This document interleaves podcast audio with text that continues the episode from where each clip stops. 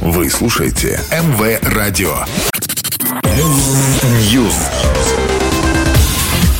Всем привет, я Андрей Котов, и это очередная порция актуальных новостей из мира музыки.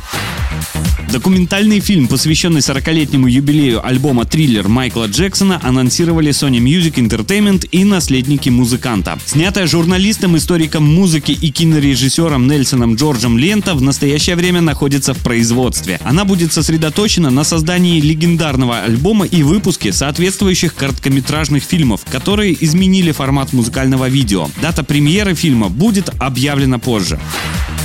Церемония вручения Bad Hip Hop Awards состоялась 30 сентября в Атланте. Триумфатором вечера стал Кендрик Ламар, получивший 6 наград как лучший хип-хоп артист, автор текстов за лучшее живое выступление, лучший альбом и клип. Дрейк завоевал три приза, включая лучшую коллаборацию. Песней года стала Big Energy Latto.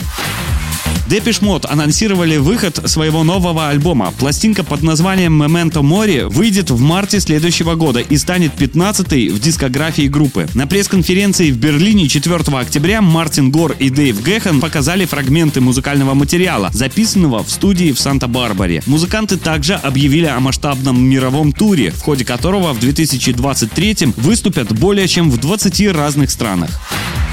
Церемония вручения наград BMI London Awards состоялась в Лондоне 3 октября. Обладателем главного приза «Европейская песня года» стал Эд Ширен и Джонни Макдейт за их хит «Bad Habits». Награда присуждается самой исполняемой песней BMI за предыдущий год, написанной британскими или европейскими авторами. Сингл провел 11 недель подряд на вершине официального британского чарта.